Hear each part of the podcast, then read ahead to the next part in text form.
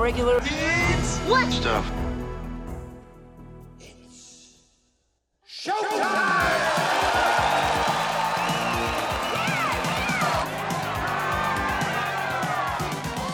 Welcome to Regular Dudes Watch Stuff. I'm your host, Jamie G. Esquire the Fifth. You might also know me as the Butcher of Bonnaroo. I'm here with Magnum Mills and the Soup Deucer to talk about what we've been watching recently and to discuss the 1987 awesome film, The Running Man, starring none other than Arnold Schwarzenegger. I'm excited to talk anything Arnold. This this I I was dying to do this movie. I'm really fired up here, man. Mills, did you actually win Stalker of the Year, or were you just runner up again? I actually thought I had it, and I really wish we had also done a podcast, anything Arnold, before like I'd gotten into all this because I got into this thing and you know I thought I was going to get out, but the judge thought otherwise. So then you know maybe me, I called my so-called attorney, Mister Jamie G. Esquire the Fifth himself, for some advice. And uh, well, Jamie G, why don't you tell the audience what you told me? It's time to start running! It's time to start running. Yep, it's time to to start running. That's, that's what he said. And uh, thanks, man. Uh, it was a wonderful two years in Bangladesh, and I am Meg Mills. And uh, here's some advice: uh, if you have to go on the land for two years, you need to have something to do, and you don't want to do it in Bangladesh. And what you should do is probably have something to watch, something to listen to, maybe something like regular dudes watch stuff, maybe possibly. You can find us wherever you get your pods and on YouTube, on social media at dudes watch stuff. And please you know, when you're going on the lam, you don't want to forget the money, you don't want to forget the booze, and you don't want to forget the flaps. Follow, like, and please subscribe. That's how other people find our show. They find our channel. We greatly appreciate it. If you had fun, give us a thumb. What's up with the soup deucer tonight, man? Are you a stalker or are you a guest runner? I can consider myself a stalker in one of these fucking scenarios, man. You know, I think I'd definitely be better at it, you know. Um, so uh, we'll get into a little bit more detail on that later, but I'll be stalking people, you know, fucking uh drinking some PBRs, man, and uh, I'm on your ass, dude. I'm on your ass, dude. The PBR killer would be your serial killer name, so we've established that at least. Before we go to see Killian, we got to fill up the holes in this house holes in this house, holes in this house. What have you guys been filling your holes with since our last episode? Soup, you're up first here. Well, it's been a hot minute, man. So I got I got a little time to fill uh, a couple of holes, man. First and foremost, I want to say, man, that I have been filling my holes with this show called The Old Man. The show called The Old Man is fucking good, dude. And it's got Jeff Bridges, the dude, in there, man him and Lithgow, man, and not to mention the rest of the cast are fucking stellar, dude. This is a good fucking show. It's a little bit slow moving, man, but when it fucking hits, it fucking hits, dude. It is hardcore. Um, the old man is a good one. I'm like six episodes deep, like in the middle of the six episodes. I'm almost at the end. I think it only runs seven.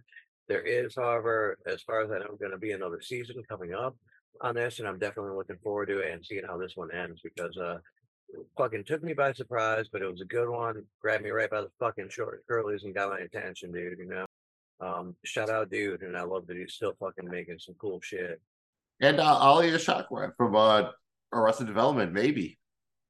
Yeah, maybe yeah, that one. And Search Party. And, and Search, Search Party. Party. Shout Search Party too. Who also plays a fucking great role. You're right, man. Yeah, maybe great in this fucking one, man yeah, yeah, good all around, man. Definitely give it a look if you got the time to do it. They're hour, they're you know hour give or take take episodes, a little bit on the longer side, but uh, but and you know, like I said, a little bit slow moving, but very fucking cool. When's the last time you guys saw fucking Short Circuit, dude? Johnny Five, Guttenberg Joy, man, from back in the day. Good fucking one to fucking don't disassemble, dude. You know.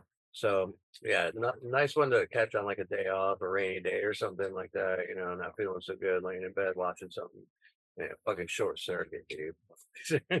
and shout out Short Circuit too, featuring featuring uh, yeah. I believe Fisher Stevens, who is uh, your boy Hugo from Succession. Two degrees of succession, right there, baby. Oh, there you go. Way to link that together on the quick, dude. Right on. wow. That brings us to uh well, Mills, I think you're up next. You've been filling your holes with. Yeah, I did. I followed you up. I think you did this a, a bit ago, but I finally uh, got through season six of Rick and Morty. I'd say it was at least like consistently good, like a higher floor than season five, but it didn't quite hit the highs of season five. Like I'd say there's probably two, maybe three episodes in season five that are better than anything in season six, but there's also probably like three episodes worse than anything in season six and season five. So, you know, maybe a little bit more consistent, just, you know, without the sugar highs. We'll see how they do when they have to kind of rejigger things a little bit going into season seven with the departure of Justin Roiland. I've also seen the first three episodes of season five, the new season of What We Do in the Shadows, and they came out of the gate hot. I'm very excited. And I really think that they've now finally figured out how to like properly pace these season long arcs, which is what they've struggled with. A lot of their best episodes are kind of been bottle episodes that don't deal with kind of the overarching plots as much. And I think this season they finally figured it out. I've also seen the first two episodes of the Justified limited series, City Primeval very, very good. Obviously, Timothy Olyphant is awesome. He's right up there in the Walton Goggins category of I will watch everything he's in at this point. He always just slays it, you know, because it is a revival with only him, none of the other supporting characters from the previous series, at least at this point. I do miss them but I, I, think they did a good job. They just had to set up a lot of shit. And uh, Boyd Holbrook is kind of the big bad here. He's been in a bunch of things. Most notably, he was kind of the uh, the big bad in the, the Logan movie, the final Wolverine movie, and I really enjoyed him in that. On the other hand, he was the lead in the the Predator movie, the one with like Olivia Munn, before they kind of went back to the prequel with Prey, and I did not like him in that, but I think he was uh, really good here. And finally, just shout out, it's always sunny in Philadelphia season 16 finished on an absolute heater, and you should watch it and then hear about it on the Night Podcast. Jamie G. I second that emotion.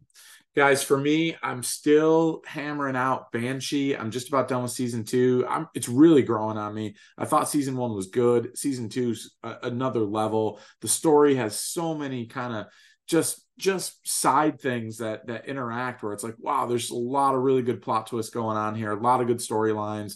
They're all kind of coming together and it's a, and it's a pretty sick ass love story at its core. So um really really digging banshee. That's been a lot of fun. I did start um the new season of the witcher. Uh only one or two episodes deep but so far so good. Digging that. Really excited to finish that. Um, as always, hitting up online poker and cooking videos. It's always fun to do in my pastime, but I got to give a major shout out to filling my ear holes and eye holes uh, with Phish Summer Tour. They've been absolutely shredding. Uh, I mean, just show after show after show are just heaters after heater after heater. It's been fantastic. The light rig's outstanding, and they're just firing on all cylinders. So get out there and see them if you can uh, and, and, go hit up that live Phish app and, and listen, re-listen to these because these things are killer. Next up is the hype train. Anybody super hyped for something that's coming up soon? I have to say, I'm really excited for the upcoming season of Futurama. It's technically season 11. This is a show that has been kind of killed three times. Yeah, the early reviews are just like it's good. It's just you know more of what it is. They don't reinvent the wheel. I'm perfectly fine with that. By the time you watch this, it will have already dropped, but uh, really looking forward to that. I rewatched the series a couple of months ago in anticipation of this coming out. Excited for it. Uh, what are y'all excited about? What you hype for? Man, for me, I've got I've got two things here. One, season 14, the final season of Archer. I think that's coming out in August, end of August. Really pumped about that. And then training camp for the NFL. We've got great shit coming up soon where there's going to be storyline stuff to talk about every day. I won't have to go to the ocean just to boo the Dolphins anymore. This will be fantastic. Excited about training camp. Nice to hear that you're excited to watch the Jets on Hard Knocks, dude. Uh, secret Jets fan, Jamie G. Soup Deucer. What do you hype for? Cold. Uh, yeah, I mean, you know, up until uh, up until season, really, you know, I mean, a, a lot of it's on the horizon, so I'm not really, you know, uh, grasping onto it too much yet. Yeah, I'm That's what she said. be and whatnot coming up and all that shit. But uh, but uh, up until then, man, you know, I'm really kind of focusing mostly right now uh, that all the all the shows I'm interested in are kind of over or whatever. Uh, yeah, Phish tour, man. You know, going back to Phish. You know, the rest of this uh, tour, I'm I'm curious to see what they do. I'm checking them out on the uh, on the on the couch tour and on the apps, being that I can't beat any more of the shows. But I was at a couple of the shows last week and uh, I would almost like to recap that just a little bit here and, uh, you know, give a little bit of experience, man, from out there on the road. You know, um, Sucks I don't really have a whole lot of footage because it's hard to obtain that kind of shit while you're in the midst of it. But uh, I mean, it, it was fucking awesome, dude. It's Phish. I mean, there's not really a better show you can see if that's your thing, you know. But uh, yeah, I mean, I haven't seen him in a long time. I've seen him a lot, and then I hadn't seen him for for like a good amount of time, a decade plus or whatever. So it was really nice to get back on, uh, back into that vibe and, and get back into that scene and everything else, man. And, and to be at the show, dude, and they didn't disappoint. You know, uh, the first night it wasn't like you know one of their better shows or whatever. It was a good, solid show, but you know, it wasn't a fucking heater. Night two was a fucking heater, man.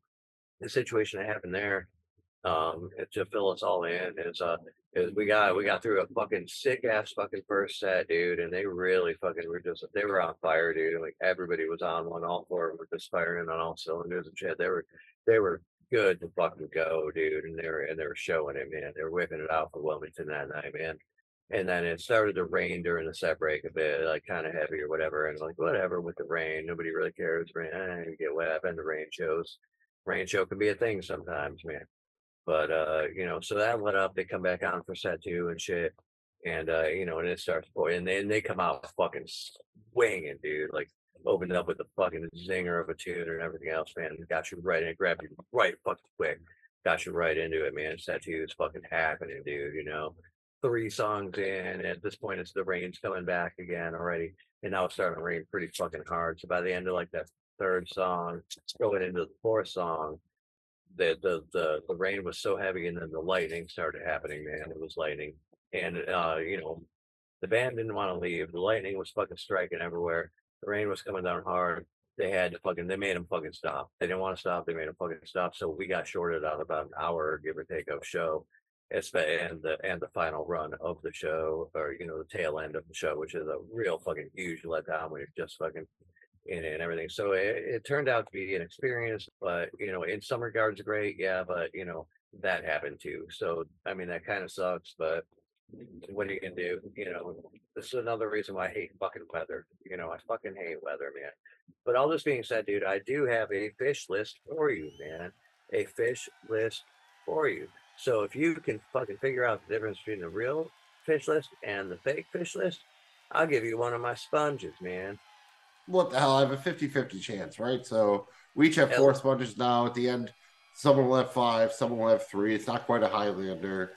It's a Yeah, little I early. can to live. I can fun, live with that, dude. down. You gotta, you gotta make moves, dude. I'm trying to max out here. I Oh, obviously have to give a sponge to this probably, so I- I need to invest in sponges, dude. It's not like the orange crop. This isn't trading places. Yeah, yeah, yeah, yeah, no doubt, man. All right, well, if you're down for this, man, let's say, uh, let's say we start out set one here. We're gonna start out set one here. We're gonna come in with a fucking nice cars, trucks, cars, trucks, buses, man. Nice instrumental to ease in, man. Cruise into a camel walk, man. Funky camel walk, man. Bring that bitch right into a funky bitch. Ba-na-na, Step it up a little bit, get a little funky bitch in there and then fucking level it out with some Mexican cousin, man. Because tequila's where it starts and where it ends, man. Little Mexican cousin, dude. That we do dinner and a movie, man. Mexican cousin right into dinner and a movie, man. Followed by ass handed, because every once in a while you get your ass handed to you. So ass handed comes next, man. We're gonna fucking wrap that up and cruise into a little bit of rock and roll, man. Velvet Underground cover, rock and roll, man that's to go right into it. Julius, Julius is going to go right into the squirming coil to finish out the set, dude. Finish it out with a coil. Now, two. Set two is going to start out with Floyd the chimpanzee. We're going to bring it in hard here, man, with a solid wood chimpanzee, man. Goes in the cool shade of a banana tree. You never know, man. So we start out there. That's going to fucking cruise right into subtle sounds subtle sounds a shorter, fucking sweeter one, man. Not a full length, guys. It's a shorter, sweeter one, but it gets you ready for the next one that they go into gradually and melodically with a velvet sky, man. Velvet sky is going to carry on for about fucking 18 to 20 minutes here, man. And it's going to build. It's going to build the set into a transition into Mercy on Mars, man. Once you get into Mercy on Mars, the Walker is going to start really hopping, dude. Because that's a song that fucking gives you a lot of fucking harmonics and shit at the beginning, and it has layers, man. And once it layers up into the fucking end, it's a fucking zinger, dude. Now you're boogieing hard. You're boogieing hard, so hard, it's going to cruise right into a blink lot. And if you get a blink lot, dude, you're straight boogieing the whole fucking time, man. After blink lot, it's going to cruise right into fucking drifting dreams. Drifting to dreams, a nice right in the middle guy. Kind of know, letting you know that you're off to the end of the fucking thing. But as it fucking cruises out, man, fades right into magnet. You fade into magnet, dude, you're looking at at least fucking 15 minute fucking rager, dude. And that's how they're gonna end that set, dude. Second set ends with that magnet. And then Encore comes in. Encore comes in with a cross-eyed. Boom, they do cross-eyed. An encore. And then they're gonna cap it all off with a fucking cover because you know they love busting out the covers. And they're gonna cover Helter Skelter. And that's the end of the set, too. All right, dude. I really appreciate the effort, but the problem is that uh, I understood the reference. Like Floyd the chimpanzee, that's from Fee. I know that is. And I'm assuming Velvet Sky is supposed to be wading in the Velvet Sea. I know both of those. One because of you, one not because so. Number two is fake. Number one is real. And I now have five sponges, and you have three sponges. Guys, we're going to really start running here. Even though we discussed Last Action Hero starring Arnold Schwarzenegger last time, Magnum Mills doubled down pretty hard on Arnold with The Running Man. We've established that we're all pretty big Arnold Schwarzenegger fans, especially the stuff from the 80s and 90s. So it's not a huge surprise uh, that we decided to check this one out. I mean, I, it's The Running Man, dude. I mean, that's if that's not dangling a carrot, I don't know what is. Mills, even though it was a repitch week, you had other Arnold options. Why is it that you decided to go with Running Man? Did you just know that I couldn't say no to it?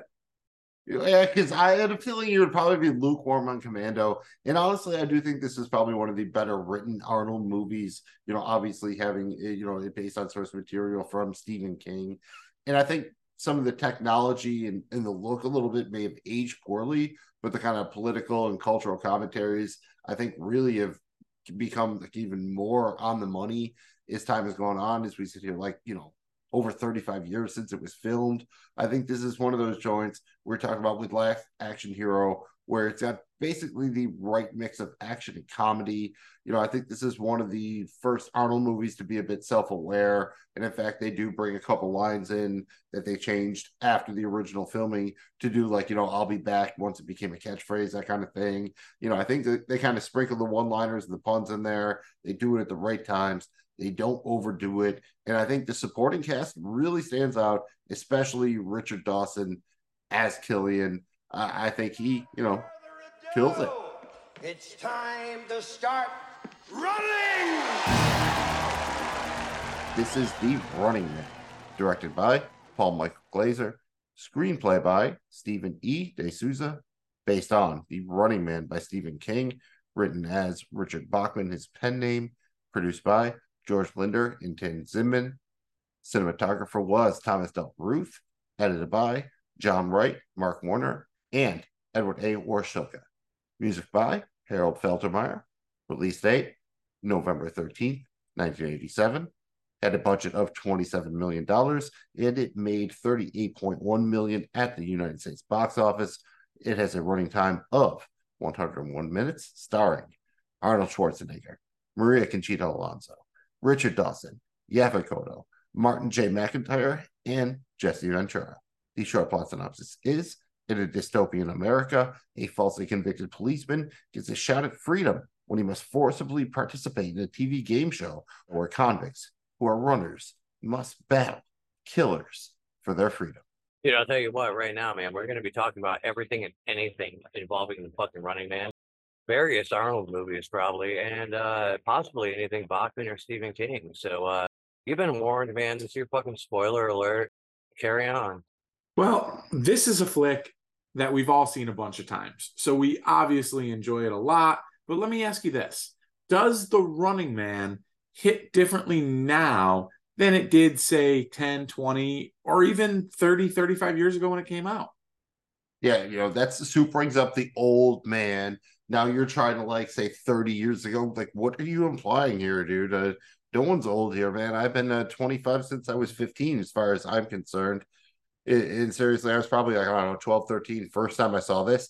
And I think I really, I like the action and the one liners were kind of what got me. You know, it was Arnold, like he was just so charming and everything. I loved all that. Like, remember him just like a because I said please when he lifts the joint or whatever. It, it, it, he's just so cool, right? Arnold was just so cool. It looked cool. And then I kind of, you know, did the sports thing and, you know, chasing girls in college. You hadn't really seen Running Man. Watch it again and I think I had more of an appreciation about how the movie was written, and especially I loved Richard Dawson as Damon Killian because at some point I, you know, watched old Family Feud episodes between uh, then and that point, and then when I watch it now, like again, you said, man, thirty years or so after I first watched it, I really think some of the commentary is like really very prescient. It's right on point and the score is also awesome. In some of the performances i really appreciate especially the stalkers. And you know shout out jesse ventura as captain freedom. Dude goes for it in a leotard or whatever it is. When he does the workout i i i should have given more props to jesse ventura as an actor dude. That's actually just awesome i think. Uh jbg how about yourself man? How does the running man kind of hit differently now as opposed to you know when you saw it when you were one of the two youths yeah, man. When I when I was when I was a little guy when it came out and saw it, I remember really liking it just from pure action and the concept, right? The concept was so cool. Imagine if that was capital punishment, basically, right? And so I really enjoyed that. And I thought that it was put together really cool. It was kind of futuristic for the time. I know looking back now, you're like, yeah, that doesn't look like good technology, but in the late 80s, it was. And so I think that was pretty cool. Now when I watch it though, it is it is way better than it was then. And I we'll talk about this more, but this this is a movie that I think absolutely needs a reboot with modern technology. Um, this could be so so so good, and just the way the world is now in terms of control and and what the media, you know, the storylines and all this different stuff, right? That that gets out there um, for what you want, you know, what what people want you to hear and and see. Uh, so I thought this was really cool. I really like it and uh, I, I, enjoy it more now than I did when it first came out. Yeah, dude, I gotta totally say, man, this this movie, I fucking I loved it when I was younger, man, and uh, you know, giving it a rewatch after a while, and I'd seen it probably. I wouldn't say like a decade ago, but like a few years ago, or whatever, right when it popped up or whatever. So I checked it out, you know. So it hasn't been that long since I had seen the motherfucker, but uh, on the rewatch, it was it was cool, man. But it'll always be nostalgic to me. It's one of those movies I really like as a as a little soup, you know, a little cup of soup. And uh, you know, I mean, it, it's a Stephen King, Richard Bachman story, which uh, I mean, any of his shit is always fucking awesome. Um, lots of lots to talk about here, man. And uh, and let's get into it. Definitely, man. Well, it was a bit of a transitional film for Arnold. He was coming off Commando, Raw Deal, and Predator where where in those movies he played very similar characters. But after this, after Running Man, his next four films are Red Heat, Twins, Total Recall, and then Kindergarten Cop. So Running Man was really the beginning of Arnold embracing comedy and more complex roles, and I also think more more speaking uh, in those roles. Do you think that The Running Man does a good job of balancing the comedy and the action? The humor here is a bit different than, you know, say Last Action Hero, right? I mean, it's you, you kind of got to you kind of got to pick up on it a little bit more, I think it's enough, and I think it's like a development of just like the Arnold humor. Really, there's not much other humor other than the Arnold humor. Richard Dawson gets some lines, hundred percent is Killian. Like the Gilligan's Island. So Richard does Amber Dawson Mendez. Definitely gets his birds, yeah. And uh, Mendez gets a couple too. She gets kind of some hysterical type stuff with her too, just kind of playing that character. But and I mean Jesse Ventura again, Captain Freedom is hysterical the whole movie. I think, especially the aerobic thing and the the idea like it, again, good commentary. Him trying to do the sports commentator thing, which Steph's trying to talk about. Well, I remember this time, and Killian's like, no, no, no, let's come back to like the flashy shit, which is exactly how most sports pregame shows have become now. They don't want actually like really in depth analysis. They just want some cursory surface level shit so they can kick it back to the cheerleaders or the fans or whatever. As far as the balance goes, you do have to appreciate, right? Because it's probably the Stephen King of it all. Think of another Arnold movie where it doesn't really end with like a big showdown or a big climactic fight. Like the fight with Captain Freedom is fake. And then he, they basically just go in and shoot some people and he shoots Killian off after the dude, you know, like the Killian's body man. It's basically like, nah, you gave me shit all movie, man. Talking about steroids and all this bullshit. Like, I'm good. You go for it, Killian. You defend yourself. So there's no fight. Arnold just like shoots him out the joint and it's over. That's different for an Arnold movie, right? And I thought it was pretty cool. Yeah. It made the only in a rerun the I'll be back. It really tied it all back around, which you know definitely worked for it because again, it's another movie that, despite it being based on the Stephen King story, you know, had a, a bit of a chop job as far as different scripts being jammed together. The opening section of the movie sets up Ben Richards as the falsely accused butcher of Bakersfield. We got to look at the version of of what the future looks like, which is not too good, unless you're a bookie. Apparently, then you know business is booming. We also meet various members of the resistance, and we and they set up the plot about the satellite uplink. Did this opening section do a good job of kind of setting up some of the key pillars of this movie, or or do they need more here?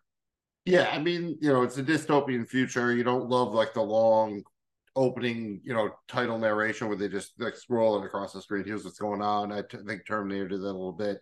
It's a little bit of an 80s trope. But honestly, I, I remember loving the prison sequence when I was a kid when I first saw this. And like they're trying to get the code and they're punching it in. You see the dude run and his head explodes and everything. I think that did a good job of letting you know kind of what movie you were in for. And you'd have the opening scene to show you how badass Arnold is. He's carrying like that, like a steel beam on his shoulder, right? It almost exactly mirrors a shot from Commando, but it just shows you like, oh shit, like dude, Ben Richards is real. And then we also saw the real thing in the helicopter where like, oh, not only is he, you know, super huge and awesome, he's like really a good dude or whatever. So I thought it was a good setup. And, you know, I'd never seen like heads get blown off of collars before. That was new at the time. It was groundbreaking back in the day, you know.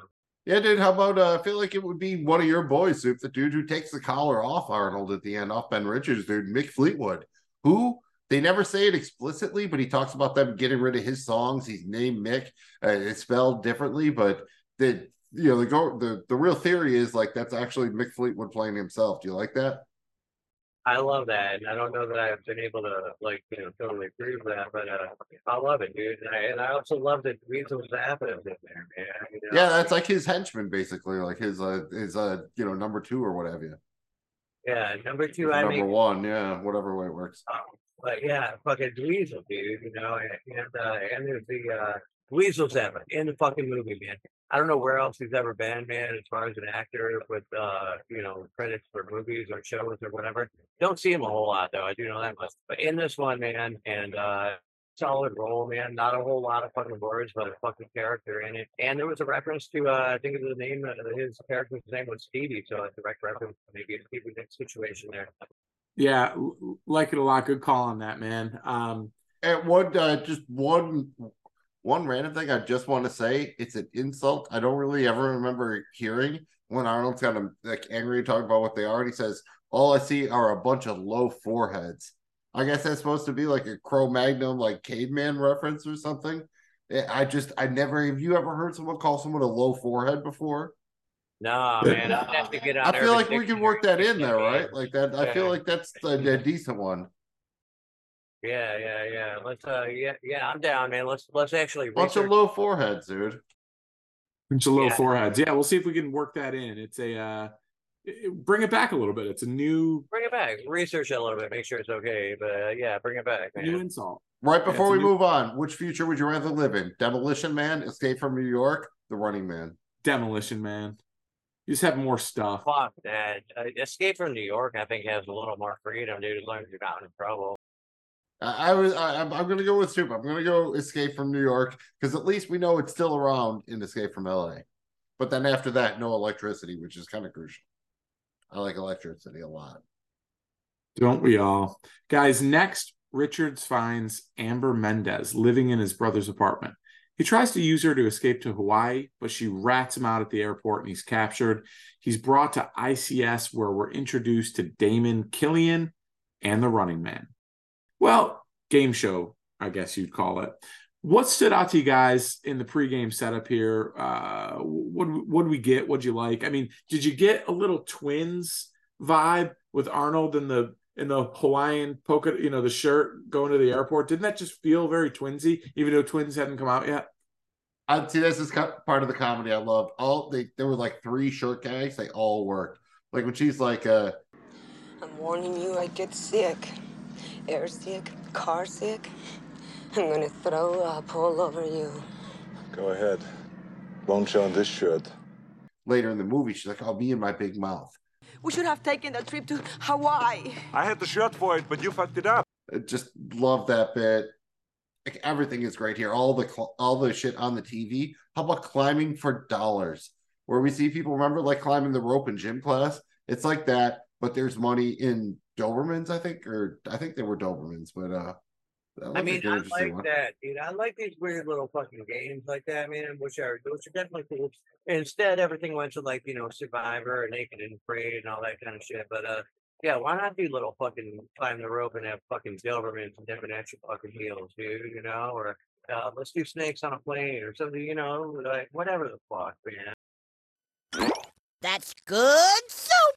Yeah, dude, tell me what could be more entertaining than Jesse Ventura drug doing all this flexing shit in his like superhero leotard joint.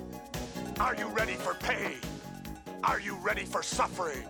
If the answer is yes, then you're ready for Captain Freedom's workout. Yes, it's America's own. And he takes it so with the mustache, it's so like homoerotic and just perfect and you know, it's like a guy like he's like, all oh, right, I'm I'm he's a retired athlete, right? He's like, I'm gonna do like I'm gonna like I'm gonna approach my new career the same too, way I approach my sport, right? Like he goes hard at it. And it's He went just hard, dude. He went hard. He I was- loved every into it, part of that, dude. it was classic and it was obviously you know staged and and and it was made to be that way which was what made it fucking funny as fuck the way it was but yeah man i mean i don't know dude you know i'm still i'm still my head's still in this whole fucking like maybe it was ninja warrior but instead they had like you know crocodiles in the fucking moat or whatever you know like make the shit real deal fucking hardcore I feel like I've seen that. Was that in Stay Tuned or something like where someone had to run over crocodiles or something? I feel like that's been in a previous flick tuned, or man. something like That's a that. good one. In Yeah, one thing, you you know what would fucking drive me crazy? The worst part about this future when uh, Ben Richards goes to get into the apartment, usually there's a keypad, and you know it's a one through nine or whatever. is one zero, you know one zero nine. The keypad has 10, 11, and twelve on it.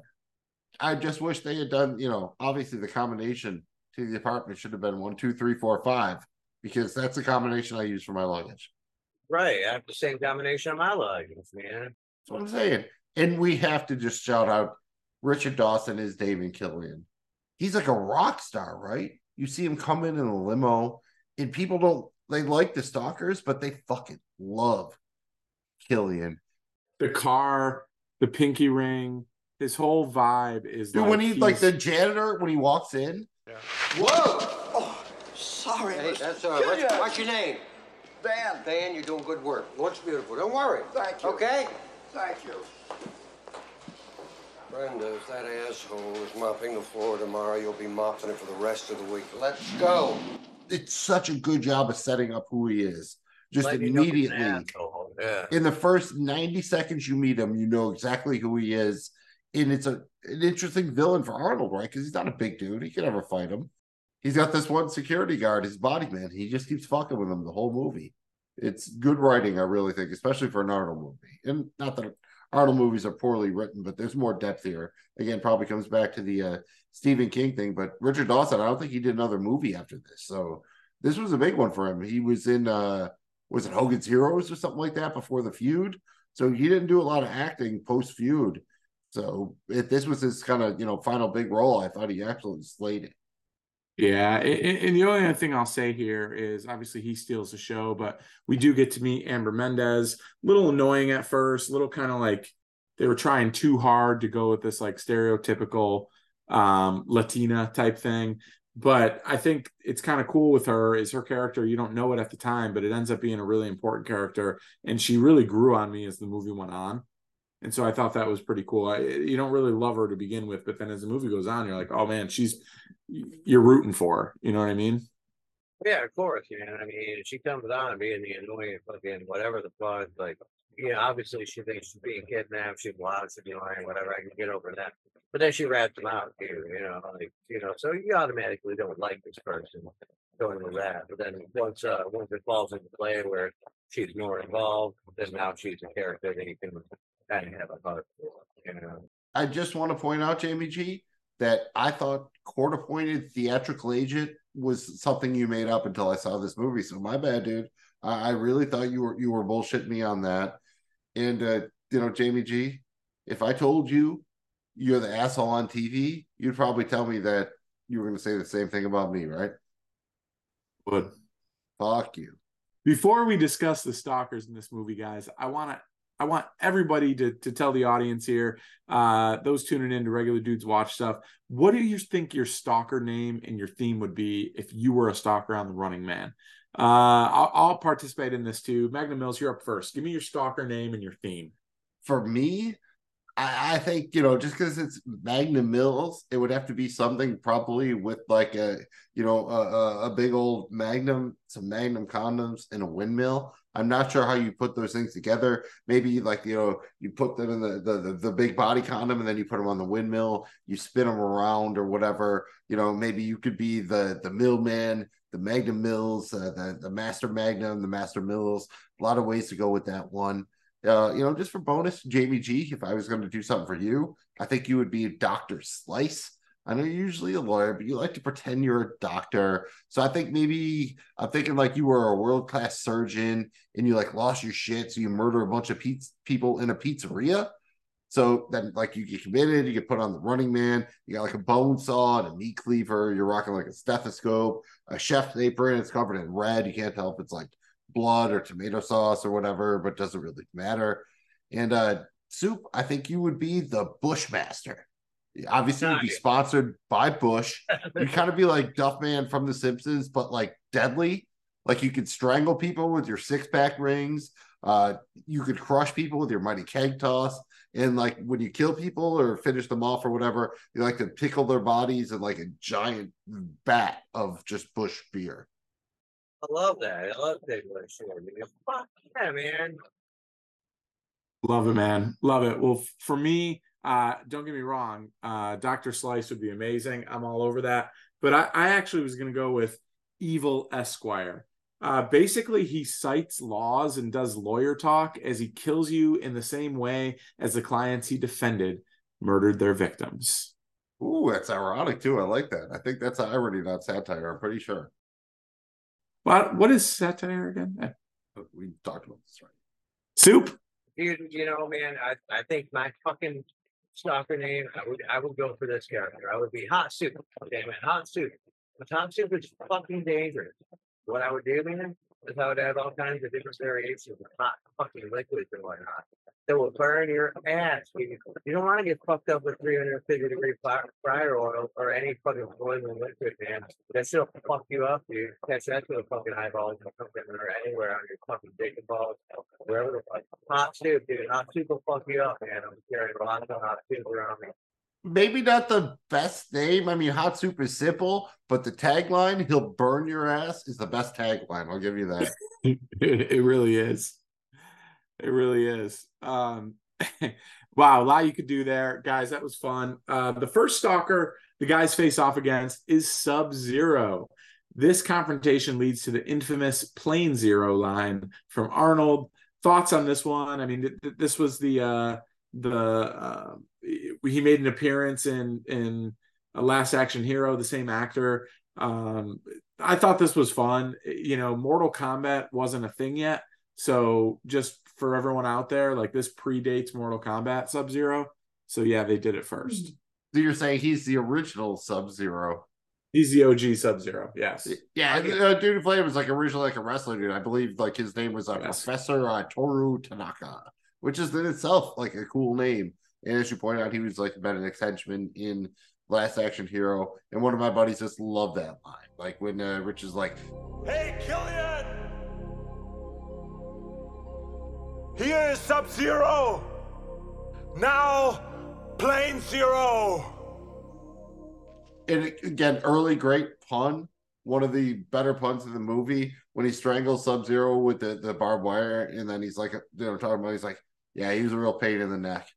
The lines and the one liners that really set the tone, man, where it's like you start to get them. It, it, they start to heat up a little bit. Yeah, and they did a good job of setting up what a lot of shows are now it's a lot of pomp and circumstance, but with like little meat, right? Like it's all dancing and talking to the audience and everything that like an NFL game. Clock runs for 60 minutes. There's like 14 and a half minutes of action in a game. And you see that here, you know, there's all the dancers and the, the pomp and circumstance and all of the the dancers, that big dance number, that was actually choreographed by Paula Abdul. Wow. This is like way back when she was like the one of the, the Laker girls Hey, or now- doing the now dance choreography there. for them.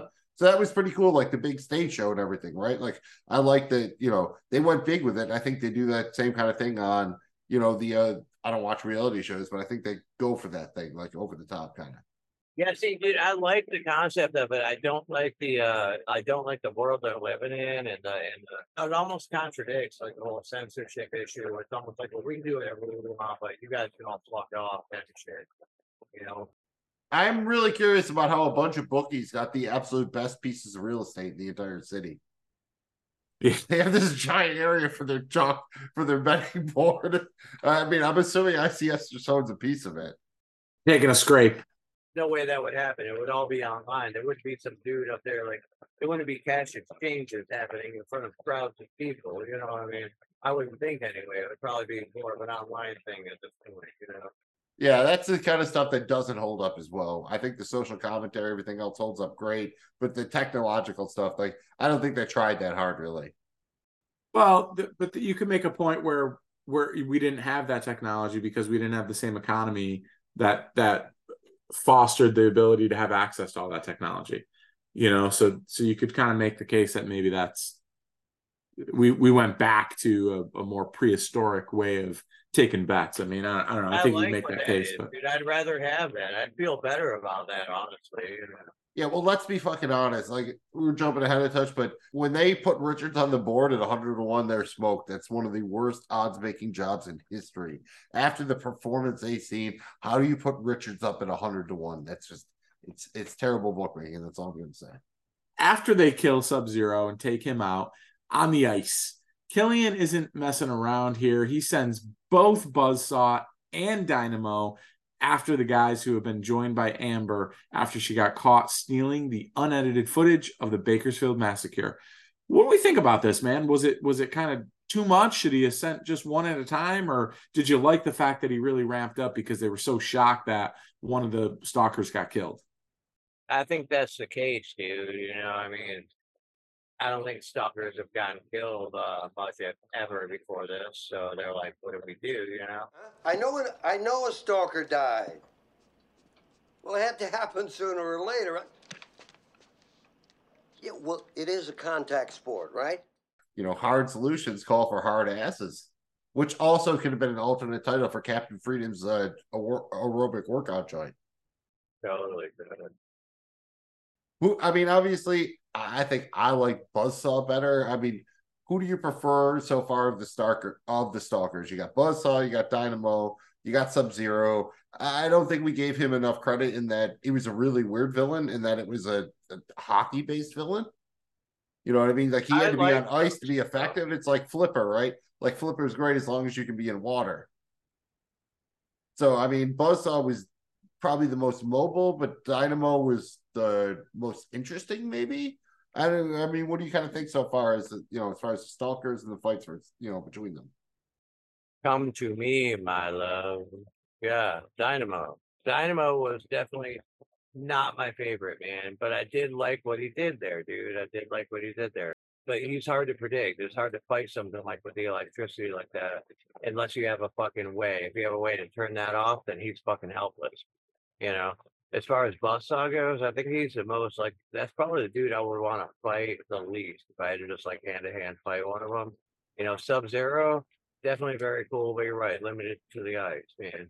But a very cool fucking thing. You're in my world, I got you kind of shit, man. He you did know? like shoot a dude like uh one of the boys like into the hockey net, and then he celebrates a little bit.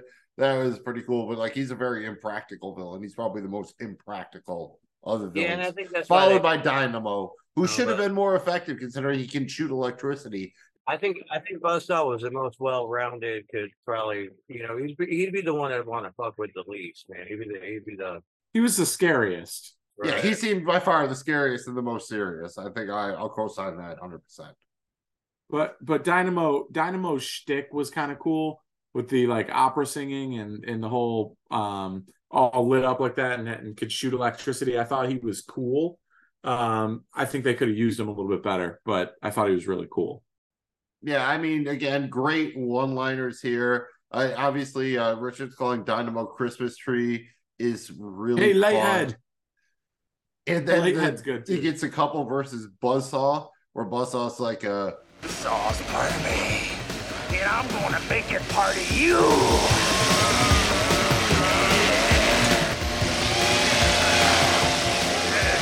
That's all right. Uh, keep it tight. and then uh Amber's like uh what happened to Buzzsaw? And you know, He had to split. Yeah. though that's pretty top tier, like Arnold one-liners, right? That's pretty solid. It's way Yeah. up there, man. Way up there, dude. Hey, shout out William Laughlin. You know, he doesn't get a lot of great lines, but his dying words are Don't let us down. I don't want to be the only asshole in heaven. I feel you, Laughlin. I don't want to be the only asshole in heaven either. Or, you know, wherever. Just really it's more fun if your assholes are together. So says the human centipede. But Yeah, I mean honestly, can you really beat when Amber says uh they think I'm your girlfriend? And Richard says, I can straighten that out. See that camera up there? I'll strangle you in front of the whole audience. yeah. I- I like that they put her in there. In there, I think it needed something more than just he was trying to save his friends. Uh, you know, I think it was having her there, knowing that she risked it to to learn the truth about him. I thought that was a cool twist with her character. and made her character way more interesting and way better for the movie. Yeah, it was a little Yeah. obvious. I mean, how often should you keep your secret footage in a drawer that says Bakersfield Massacre unedited footage? Someone took the time to actually type up the you know the uh, the file marker or whatever. That's pretty wild. There's just so many fun joints in here. Uh, you know, I love the old lady when she picks Richards. You know, we were talking about with the the gambling guys putting him on the board when she picks Ben Richards. Ben Richards. Hold it, hold it. Agnes, Richards is a runner. You gotta pick a stalker. I can pick anyone I choose. And I choose Ben Richards. That boy's one mean motherfucker. And uh, never forget Gilligan's Island. Da, da, da, da. Yeah. Yeah, the one with the boat. You're not gonna get that with reruns of Gilligan's Island, man. And just for fun, like if you actually look in his office, uh, there's a, a poster for Hate Boat, which I'm assuming is a parody of Love Boat. And I believe Richard Dawson uh, guessed it on Love Boat at some point. Ah, that's just too good, man. Well, at this point, we're roughly halfway through here. We're at the halfway point. So I think it's a good time to talk about the music of Running Man with a little soup on soundtracks. Soup, this wasn't a soundtrack with a bunch of contemporary tracks, but tell us what we're working with here, man. Honestly, dude, you know, this didn't have a lot of zingers on it, man. This was an 80s fucking instrumental fucking uh movie, man, which I love that kind of thing, dude. I could take the instrumentals from these movies and make a fucking daily soundtrack out of them sometimes, man, and just get through my day because of it. But uh yeah, I don't think there's anything that really stood out me here, man. Have- Have you got something different on this? I mean, I think probably you would point out that uh, Harold uh, Faltermeyer did the score here. Like he did uh, Beverly Hills Cop and Top Gun. And those are two pretty cool scores. He also did like a Fletch, Tango and Cash. And actually, one of you might appreciate, Cop Out, the Kevin Smith flick with Bruce. Wilson and Tracy Morgan. But he had a real feel, I think, for these kind of 80 cent scores. And you get that here, right? This is like, I think, almost top tier 80 cent score. In the, the main definitely up there single, Score, yeah. yeah. And there was one single, it was a Restless Heart by uh, John Parr. The it basically only plays over the credits, but it did make a couple of bucks or whatever. So that's probably the one you would know. And there's classic stuff too. Like, you know, uh Ride of the Valkyries we did. I like a fucking movie that doesn't have a whole lot of fucking radio hits and singers in it, man. It just has like the movie music itself does its fucking job and it does a good job at it. And this is one of those, man. You know. Yeah, and shout out the dude who plays uh Dynamo. His uh, name was uh Erland Van Lidth, and he was actually a real like opera singer. In what he does when he does the Dynamo thing, it's actually a uh, an aria. They call it the Count's aria by Mozart, and I believe the pronunciation is Vedro Metrio Sorpreso. Shout out to him. He died young. That heart attack was like 34 or something. It was Oh, his last book, wow. I believe. And shout out the theme from Gilligan's Island, dude. Pretty classic theme song. We know Arnold is obviously the man, but he's not, and he never will be the dude. There's only one dude, the dude Duderino, and that's the dude. This is Six Degrees of Lebowski, where we connect our featured review to the Big Lebowski in six degrees or less. Mills, Well, Jamie G, I was going to take the long way around the island with Maria Conchita Alonso via a fine mess, but I, I think there's probably an easier way to go. It might not be as pleasing to you because this is actually pretty simple. In The Running Man, Jim Brown plays Fireball. He played Spivey, and he got game where John Turturro played Coach Billy Sunday, and John Turturro is Jesus in The Big Lebowski. So there you go. Two degrees, easy peasy, lemon squeezy, beezy. Well done, sir. The final stalker that Richard and Amber's face is Fireball. They eventually defeat him while discovering the corpses of the runners who supposedly had won their freedom on previous episodes of The Running Man. But before we dive in, I just want to say rest in peace, Jim Brown. Uh, guy was a legend on the football field, but also had a lot of success, you know, acting and, and doing stuff off the field as well. Goddamn good human being. Yeah, I second that, man. Fireball was cool. I like that they kind of saved him for laugh. There was a little bit of a big buildup, and then the kind of the, the final reveal with his, you know, basically a fire fire starter, like a you know, a, He had a jetpack. You gave He had a Jim jetpack. Brown a jetpack, and he had the cool like pre Paulie Walnuts wingtips. Like the Yeah. look of him was cool, and you got the idea right. Like he fit the uh, the '80s trope there, like almost to retirement. The way he's watching with his wife, you get the idea he doesn't want to be called, right? Like he's just trying Right. to kind of ride it out. Like they talk about having a contract. That's what I got from him. Like he was kind of like reluctantly going back into action. Obviously, just just great charisma and look cool as shit. Probably my favorite looking of the uh stalkers. I love the line though when they find the bodies. Last season's winners. No. Last season's losers. You got the idea that he was easily the most effective, right? I mean, he had a, a flamethrower and a jetpack. That beats the shit out of whatever Dynamo could do with this little bullshit. I mean, Buzzsaw, a motorcycle, and a chainsaw. How much range is that? Sub Zero was only effective on ice. Fireball again, jetpack and flamethrower. That's a lot of Yeah. range. How can you hide range. from that? Dude can fly and can't. he has a flamethrower. That's the most effective stalker. Yeah, that's a good point, dude. Yeah. He has the one weakness, like the, the that's always the weakness, right? They do that Lethal Weapon four, I think, when the dude has like the flamethrower and he's all you got to pull the gas line. That's the only weakness. Right. Did you did you like the fight scene? I mean, did you think it was pretty cool? I mean, you know, was it was it believable, pa- plausible that that Richard could do that and and win like that? I mean, He's Richards. yeah, he's Richards, and he gets obviously the uh, you know when he pulls the gas line. Uh, it's kind of cool actually. You get Fireball breaking the fourth wall, like go to commercial, and Richards like, How about the light?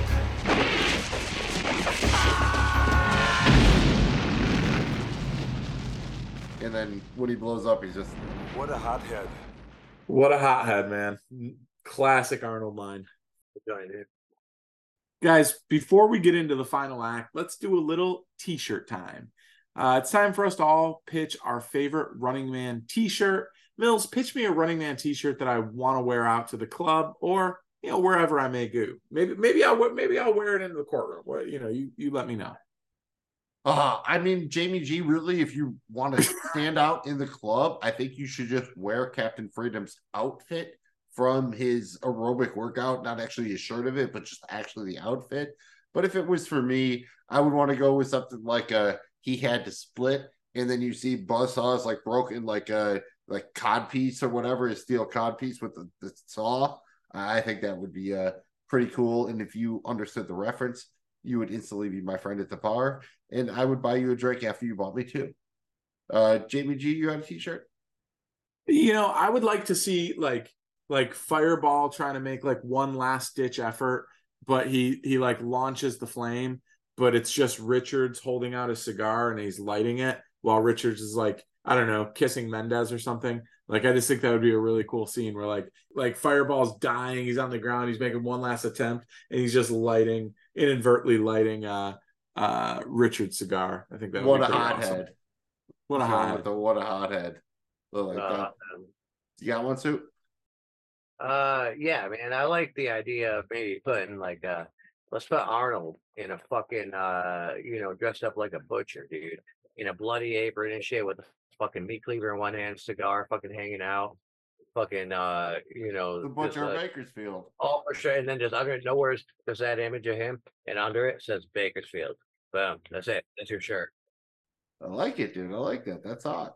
I mean, you know, maybe pro Butcher, but I watch the boys, so I could be done with that. The butcher. Well, that brings us to the final act, guys. Richards and Amber find the resistance base and give them the uplink code. They join the rebels in a raid on ICS where the they air the unedited Bakersfield footage, and Richards keep his promise. Uh, he keeps his promise to Killian.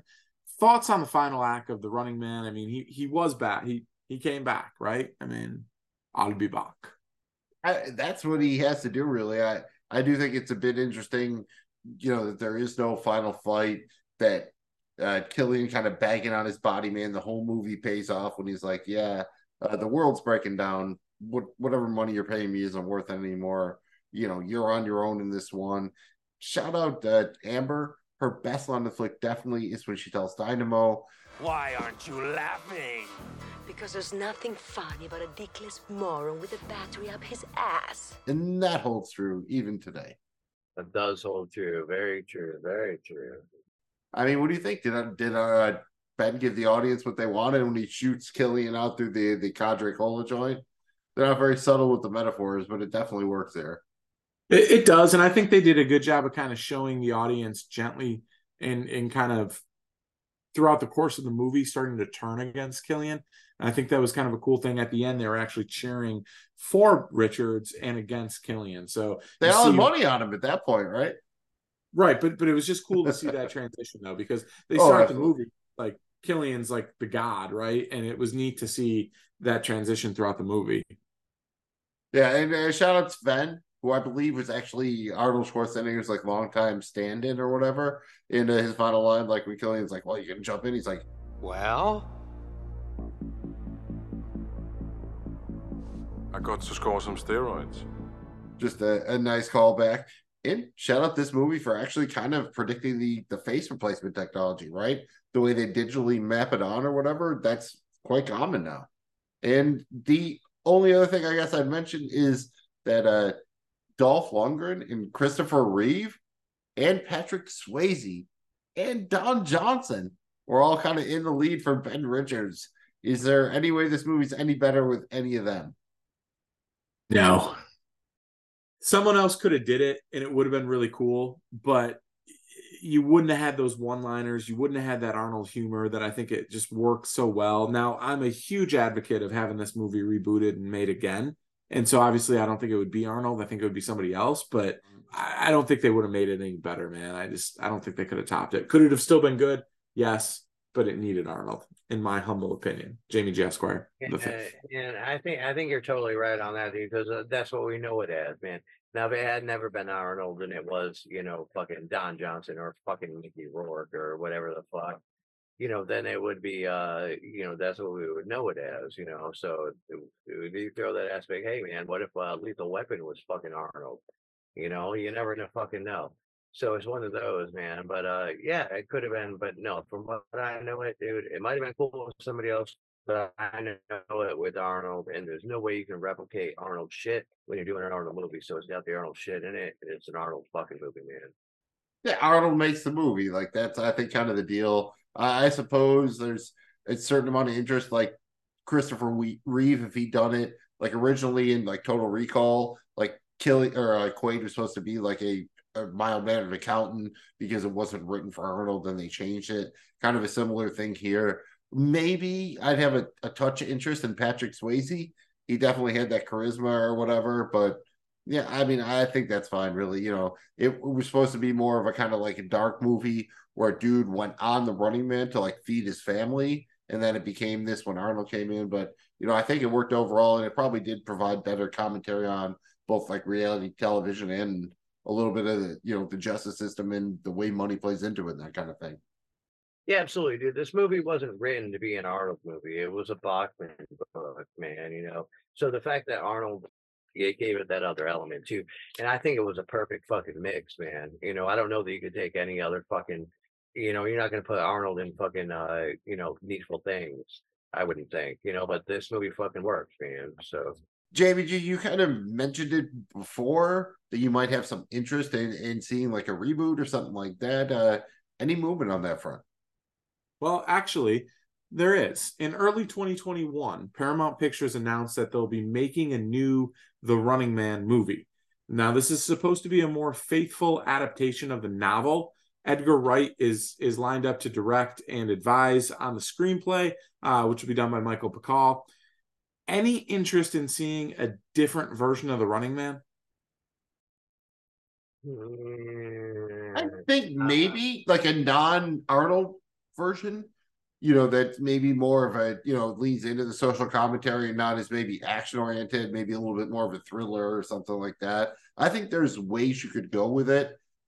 Like, you know, like Soup said before, this was, you know, originally Richard Bachman's story wasn't intended to be an Arnold story. So I, I suppose at least there's some interest I might have in seeing a non Arnold version of it because I don't think Arnold makes this movie. He makes this version of the movie, but I don't think the story needs Arnold to be a story I might be interested in seeing. So we Agree pulled this that. movie out, yeah, we pulled this movie out of the early '80s, or whatever the fuck, man, and put it into now. Who would we put in this movie? You know, what kind of movie do we want to see now? Like, I would want to see an exact replica of the novel at this point. You know, I think that could be done. I don't think we need to turn it into an Arnold movie, although doing that back in the fucking '80s was brilliant. But do I want to see another Arnold movie, Running Man? No, man. I want to see a fucking adaptation of the fucking original Running Man. That's what I'm looking for, man. I think there's a lot of good options out there uh, this day and age. Give me Anthony Carrigan, who played NoHo Hank and Barry. Uh, I think he'd be a fun on one if we were going on more everyman. Uh, give me Jeremy Strong we're doing Succession, like just throwing HBO dudes into this thing. I think there's a lot of good everymen. And uh, how about not give me hell Glenn Howerton or Charlie Day? Either of those two, I think, would be really interesting kind of casting against type. Glenn Howerton would be a lot of fun. I'd like it to be a little bit more scary, like it should be almost, you know, because when you're in overall, not so much. When you're in the middle of this shit, dude, you're in a manhunt situation, man. This should be pretty fucking high intensity and scary, you know. So I'd like to see more of that in the mix of the movie, you know, maybe not so much as a whole, but in the mix of the movie when it needs it. I like that. I think that's fair. So you think you're sponge worthy? Yes, I think I'm sponge worthy. I think I'm very sponge worthy. You know you're nuts with these sponges. Run down your case for me again. She said I wasn't sponge worthy. Wouldn't waste a sponge on me. Well, I want to point out that there's been some recent disruption in the supply of sponges. So we can't just give these things out to any freak off the street, if you know what I mean. Soup, is the running man sponge worthy for you? With three sponges to spare. I know, man. This is where it's really tough for me because I only got three sponges right now. But it's the running man, dude. Is it sponge worthy? Would I fuck the running man without a with the sponge? I mean, ah, damn it. Yes, on a normal day, but since I only have the three, yes, I'm still giving it a sponge. Still giving the running man a sponge. Is that good a one, man. I'm down for it. Sponge worthy. Wasting a sponge. Down to two. I'm sponging the fuck out of running man, dude. That leaves your boy Jamie G. Esquire the fifth. I have six sponges. And while that's not exactly a plethora of sponges, it is a few more than Soup did.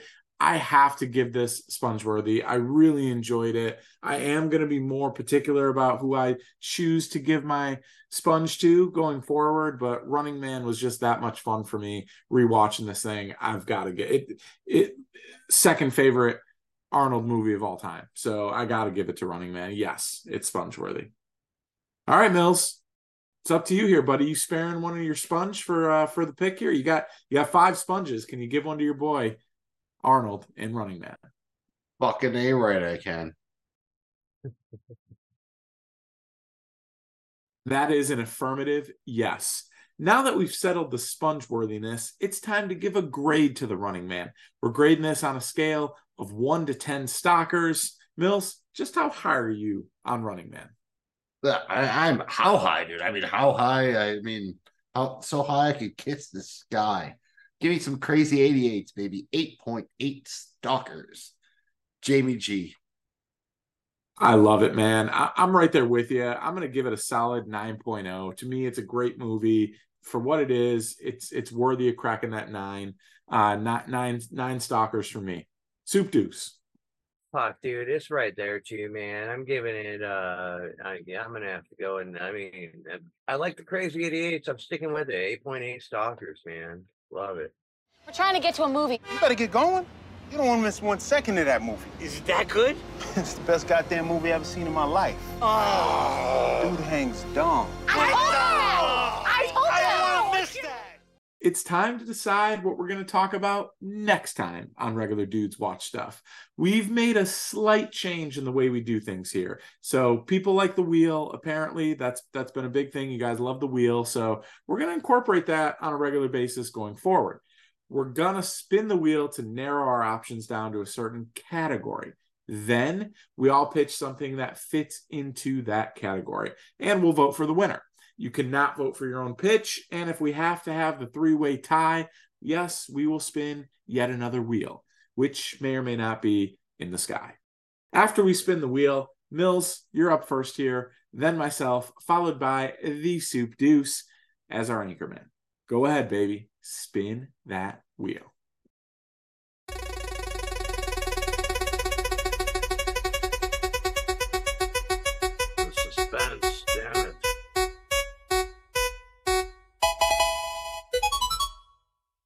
So we have to pitch anything Bruce Willis was in, movie or episode of television.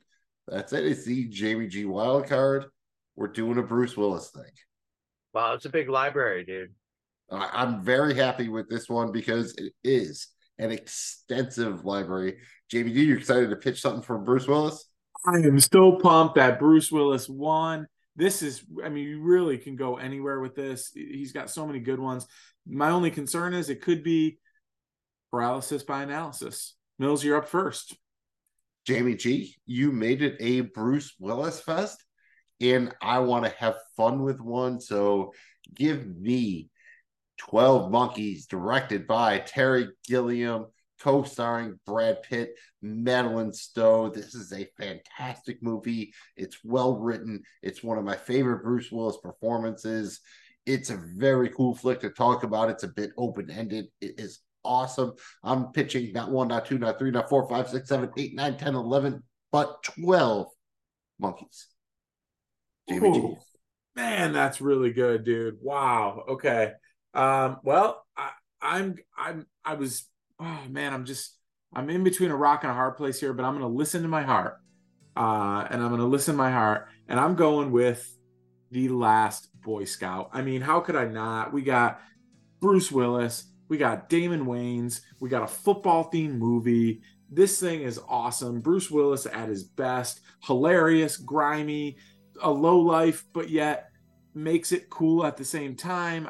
This is just great one liners. I think it'll be fun to talk about. It'll get us fired up about football season, uh, which is right around the corner. I'm going last Boy Scout. All right, Soup. How big of the? Are you gonna bring out the guns and Navarone, or what are you doing here?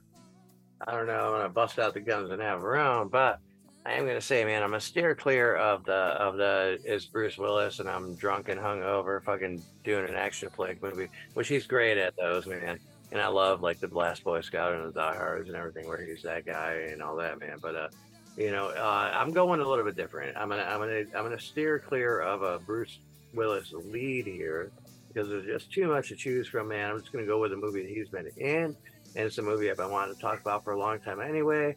So I'm fucking launching Four Rooms, dude. So yeah, Four Rooms it is, man. He is in the fourth room, and uh, this is a movie that's kind of odd because he didn't even take credit for being in it. He just kind of did it as a favor to uh, his buddy Quentin Tarantino there, man. So uh, a good movie overall. Not a Bruce Willis fucking flick, but he is in the flick, and it is uh, you know, involving Tarantino, Robert Rodriguez, a lot of other awesome supporting cast. Great fucking movie. We'll have a lot of fun talking about it. Uh, a lot of layers to this one, man. You know, I love the layers. So four rooms is my pitch. Some would say there's four layers. Mills, please recap the nominees and tell us what order we'll be voting in. All right, the Soup pitched four rooms, which we've not explicitly talked about, but we did mention on, I believe, the uh, Joe Blow Football Show New Year's Eve episode last season. Check that out on the YouTube channel. Jamie G pitched The Last Boy Scout, also co-starring Damon Wayans, solid Shane Black 1990s action flick, and I pitched the Terry Gilliam directed time traveling mindfuck 12 monkeys with Bruce Willis and Brad Pitt. And we vote in the reverse of the order in which we nominated. So the soup producer will vote first, followed by Jamie G, and then finally myself. And I could potentially be the decider.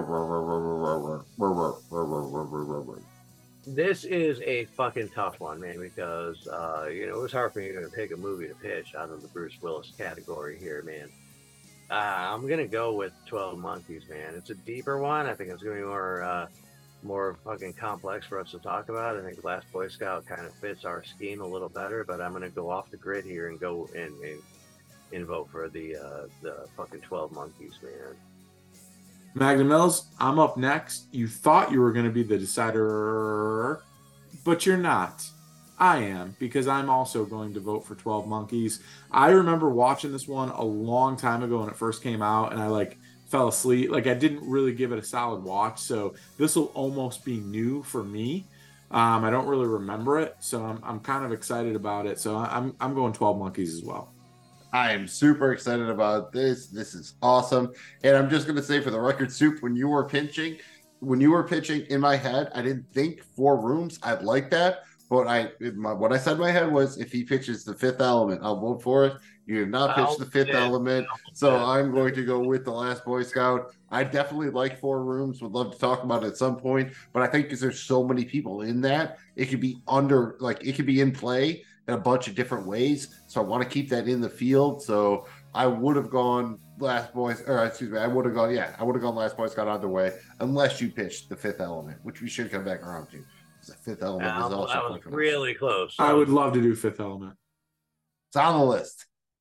Would love to do it. Well, that's it, man. Thanks for watching and listening. Uh, please let us know if you've got something that you want us to check out. We'll check it out right here on Regular Dudes Watch Stuff. We can all be regular dudes watching stuff together. Please remember the flaps. If you do anything, you must follow, you must like, and please subscribe. It's a killer acronym. We're going to say it all the time just because it is that awesome. And we appreciate you guys checking out Regular Dudes Watch Stuff. Magna Mills, anything else for the crew? Uh, I mean, you want to do the stuff like remember to find us wherever you get your pods and on YouTube. Just search for regular dudes watch stuff or even dudes watch stuff because we're on social media at dudes watch stuff. And please remember to watch where you walk. Remember to replace the trash bag after you throw the trash out. And remember the flaps. Follow, like, and please subscribe. That's how people find our show. That's how they find our channel. We greatly appreciate it. It's all we ask. Please and thank you. If you had fun, give us that thumb. I am Magna Mills. That's Jamie G. That's Soup Deucer. We did the goddamn thing, and we're going to be back next time to cover one of my favorites 12 Monkeys. If you haven't seen this one, it's great. You're going to love it. Make sure you come back. See you next week. We Peace, did it. God. Yeah. We did it. Ha ha. Well, that hit the spot.